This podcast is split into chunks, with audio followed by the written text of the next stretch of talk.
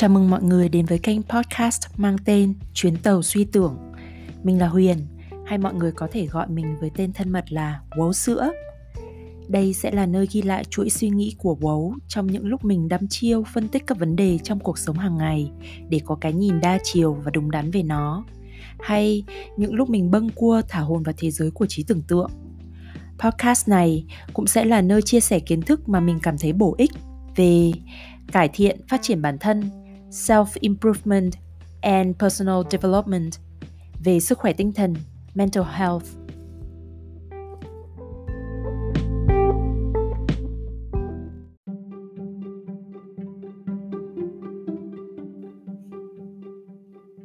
Xin mời mọi người lên chuyến tàu suy tưởng đầu tiên của Wow với chuỗi suy nghĩ được ghi lại vào ngày 13 tháng 1 năm 2020.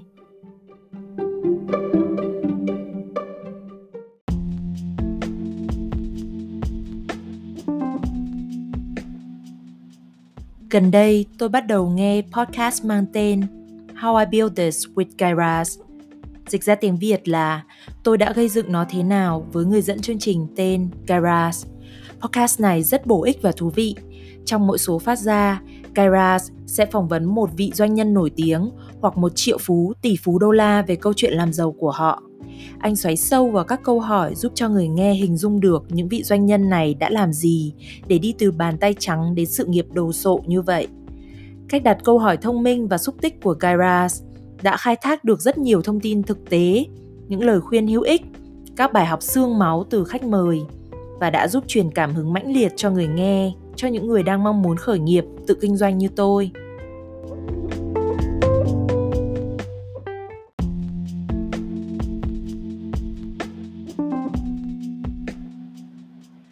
Vào một buổi chiều đẹp trời như hôm nay, tôi thư thái ngồi trên ghế sofa, cầm chiếc cần câu ngắn tũn như dành cho trẻ con, nhưng thực ra là đồ chơi của mèo.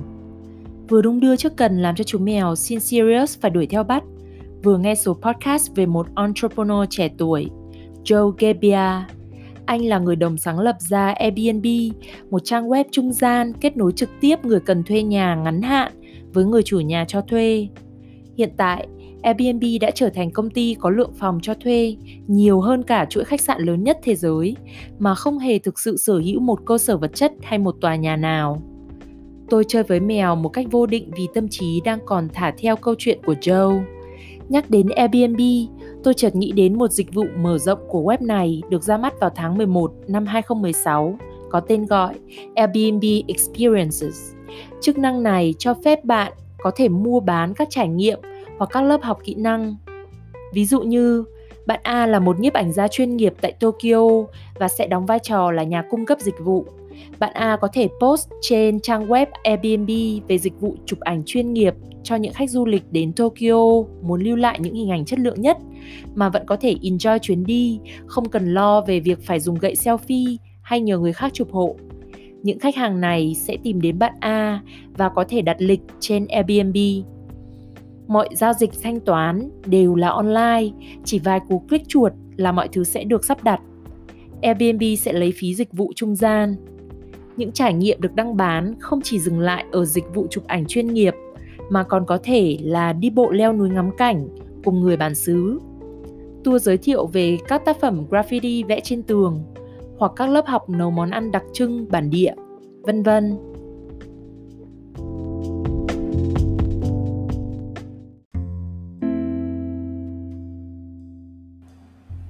Nhắc đến nấu ăn, bỗng tôi sực nhớ thời gian đầu lúc mới sang Nhật vào năm 2013. Những khi rảnh rỗi, tôi thường nấu các món Việt Nam cho Austin cùng ăn để xoa dịu đi nỗi nhớ nhà. Căn phòng tôi ở rất nhỏ và đơn giản đúng kiểu sinh viên với các vật dụng cơ bản như một cái tủ, một cái bàn, một cái giường tầng và hết. Còn bếp là dùng chung với các bạn cùng nhà. Việc vừa học vừa làm trên một đất nước mà mọi người làm việc như robot nhiều lúc làm tôi thật ngột ngạt và muốn phát rồ. Thỉnh thoảng tôi thấy mình sốt sình sịch không phải vì bị viêm họng hay cảm cúm gì, mà như kiểu bị tù túng trong bốn bức tường lâu quá đến mức phát sốt phát rét lên vậy. Trong tiếng Anh hay gọi là cabin fever. Tôi thèm được ngồi phát lên xe máy và phóng xe đi hóng gió, lái mấy vòng quanh hồ tha thần rồi lại quành về nhà nhưng thực tại thì làm gì có xe và làm gì có cái hồ nào ở đấy cho mà ngắm Có đi lòng vòng thì cũng chỉ gặp toàn ô tô với đường lớn, nhà cao tầng thôi, chứ đâu có được cây xanh hai hàng, xe máy bon bon đi bên cạnh. Những lúc như vậy, tôi nhớ gia đình, bạn bè đến khủng khiếp. Nhu cầu được giao tiếp, được tâm sự, kết nối sâu sắc với bạn bè bằng xương bằng thịt của tôi lúc đó cao đến mức báo động đỏ. Trong lúc điên loạn, thiếu liều bạn bè, tôi bảo với Austin, Này anh ơi, hay bây giờ mình đăng mẩu tin trên trang web cracklist với nội dung là bạn muốn có trải nghiệm các món ăn Việt Nam do chính người bản xứ nấu trong một concept hoàn toàn mới. Hãy tham gia cùng chúng tôi. Chi phí chỉ khoảng XYZ yên cho một người. Bạn và nhóm bạn bè dưới 4 người sẽ được trải nghiệm có 102 và thưởng thức món ăn ngon của Việt Nam ngay tại nhà chúng tôi. Thế và mình sẽ gọi nó là concept ăn cùng người lạ Tôi hào hứng thao thao bất tuyệt về chiếc phao cứu cánh cho phần cuộc sống giao tiếp xã hội đang hết sức thê thảm của mình. Anh bạn trai người Mỹ của tôi lúc đó e rè. Uhm, anh thấy nó hơi kỳ cục ấy, chắc không ai hứng thú với cái mô hình concept này đâu. Tôi vẫn cự nự. Nó kỳ nhưng kỳ lạ, mà lạ nó mới thú vị chứ. Và tôi thầm nghĩ, ở Nhật này, biết bao nhiêu cái lạ mà vẫn thành business đấy thôi. Chưa kể cái ý tưởng này giải quyết được vấn đề mà tôi đang mắc phải. Và tôi tin nó cũng là vấn đề của nhiều người, đặc biệt là người nước ngoài sống và làm việc trong xã hội của nhật. Đó là sự cô đơn, là thời gian để tạo sự kết nối sâu sắc, diễn ra khá dài và vất vả hơn bình thường. Đương nhiên, ở nơi nào cũng có người này người kia và các nhóm tập thể khác nhau nhưng điều tôi nói ở đây là phần đa số nhìn chung trên diện rộng Đến đây, suy nghĩ của tôi bị gián đoạn bởi tiếng meo meo của Sincerius. Dường như chú mèo con cảm nhận được tôi không toàn tâm toàn sức chơi với nó, nên đã cất tiếng kêu, thu hút sự quan tâm từ phía tôi. Cúi xuống và nhấc nó lên đùi. Tôi vuốt ve Sincerius và lại tiếp tục quay lại với vòng suy nghĩ. Chìa khóa để giải bài toán, làm thế nào để hết buồn và cô đơn khi ở Nhật? Có lẽ tôi sẽ tìm được cả chùm chứ chẳng phải một vì ở Nhật có rất nhiều nơi để đi, để thưởng thức và để chơi. Mọi dịch vụ trải nghiệm phải nói là rất chất và tuyệt vời. Còn nếu muốn giao lưu kết bạn thì tôi hoàn toàn có thể đi các sự kiện kết nối như là networking event hoặc tham gia các câu lạc bộ của những người cùng sở thích. Tại sao tôi lại nảy sinh cái ý tưởng concept ăn cùng người lạ, cơ chứ?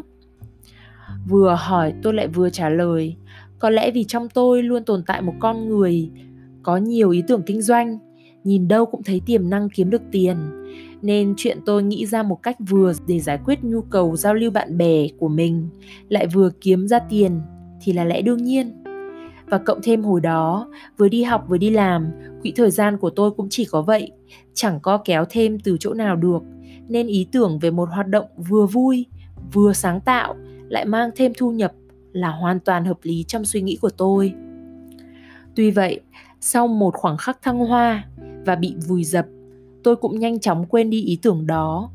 Vì sau những cuộc tâm sự như vậy anh bạn trai chắc cũng cảm thấy vấn đề này đáng chú ý và nghiêm trọng đối với tôi nên đã cố gắng lên kế hoạch cho rất nhiều hoạt động vui chơi giải trí và giao lưu khiến tôi lấy lại cân bằng một cách nhanh chóng Cộng thêm, sau khoảng 6 tháng theo học trường Nhật ngữ, tôi xin được công việc tốt và được họ tài trợ cho visa ở lại Nhật. Nên cuộc sống của tôi đã bước sang trang tiếp theo và nhanh chóng quên đi ý tưởng bộc phát đó.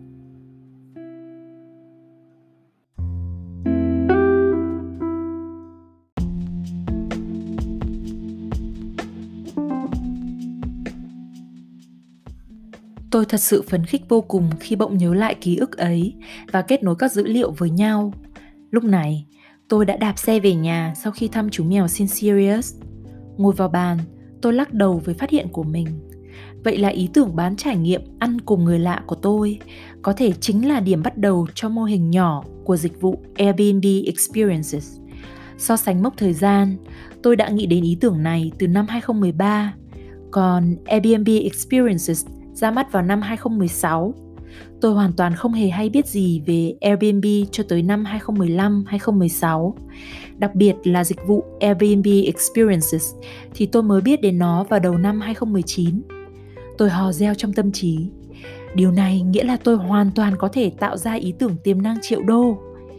Joe Gebbia cũng bắt đầu từ ý tưởng cho thuê phòng ngắn hạn trong ngôi nhà anh ta đang ở và rồi phát triển ý tưởng đó thành trang web Airbnb bây giờ. Nhưng nghĩ tới đây thì sự phấn khích bỗng dần tan biến và thay vào đó là một chút cảm giác tò mò pha với hoài nghi. Nếu tôi xuyên suốt thực hiện ý tưởng đó, liệu rằng tôi có khả năng nghĩ ra được cách nâng nó lên một tầm cao mới, biến nó thành một mô hình hay platform có thể phát triển như Airbnb không? Hay chỉ dừng lại ở việc làm người cung cấp dịch vụ trực tiếp theo tính cá nhân nhỏ lẻ? Những câu hỏi này kéo tôi trở về thực tại và bỗng khiến tôi nhớ đến câu nói rất chuẩn cho tình huống này. Đó là It's not about ideas, it's about making ideas happen. Dịch ra là vấn đề không phải là về ý tưởng mà là việc biến ý tưởng thành hiện thực. Câu nói này của Scott Belsky, một nhà văn, một doanh nhân và nhà đầu tư rất thành công. Chúng ta phải bắt tay vào làm, không kể việc lớn hay nhỏ, nhưng phải bắt đầu đã thì ý tưởng mới dần trở thành hiện thực được. Cũng giống như khi bạn muốn đi từ điểm A tới điểm B, bạn không thể chỉ ngồi nghĩ rồi thể xác bạn bỗng nhiên có mặt ở điểm B. Bạn phải bắt đầu nhúc nhích và vận động, rồi di chuyển thì mới đến nơi bạn cần đến được. Hay nói ngắn gọn hơn, bạn phải đi thì mới đến được.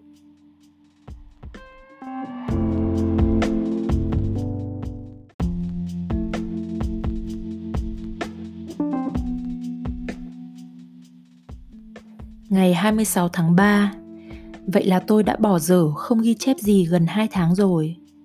Tôi muốn thực hành nhiều hơn nữa việc triển khai ý tưởng thành hiện thực.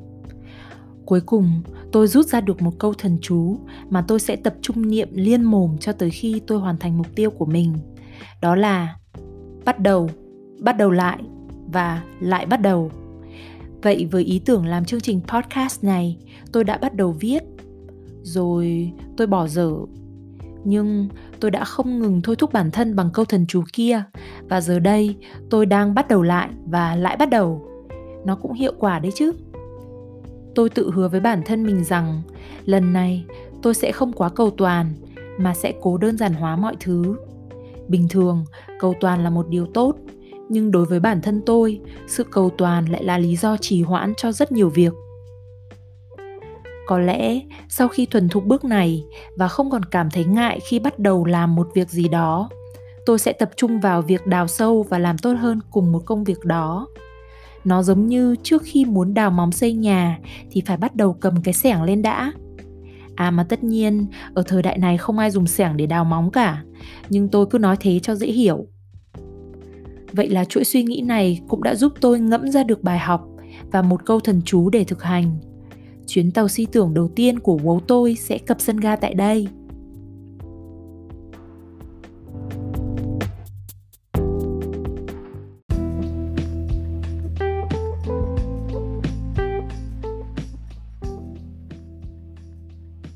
Cảm ơn các bạn đã dành thời gian lắng nghe đến tận phút cuối. Trong lúc Covid thăm nom toàn địa cầu như thế này, phải tự cách ly du rú trong nhà. Mọi người có nhân thời cơ này biến những điều mình muốn làm từ lâu thành hiện thực không? Mọi người đã biến nó thành hiện thực bằng cách nào trong điều kiện bị hạn chế như hiện nay hãy chia sẻ với Wow nhé hy vọng tôi đã kích thích được một phần sự tò mò trong bạn biết đâu, có một người nghe xong podcast này bỗng tò mò tìm hiểu và từ đó đăng ký mở một dịch vụ trên Airbnb Experiences tại Việt Nam và kiếm thu nhập được từ đó. Hay lại có người khác cảm thấy phấn khích và có động lực để bắt tay thực hiện ý tưởng mà họ ấp ủ bao lâu nay. Có bạn nào cũng là fan của podcast How I Build This giống tôi thì làm quen nhé. Còn bạn nào đã đọc mấy cuốn của Scott Belsky thì cho tôi recommendation cuốn nào nên đọc nhất được không? Hẹn gặp lại các bạn trên chuyến tàu suy tưởng tiếp theo. Stay safe!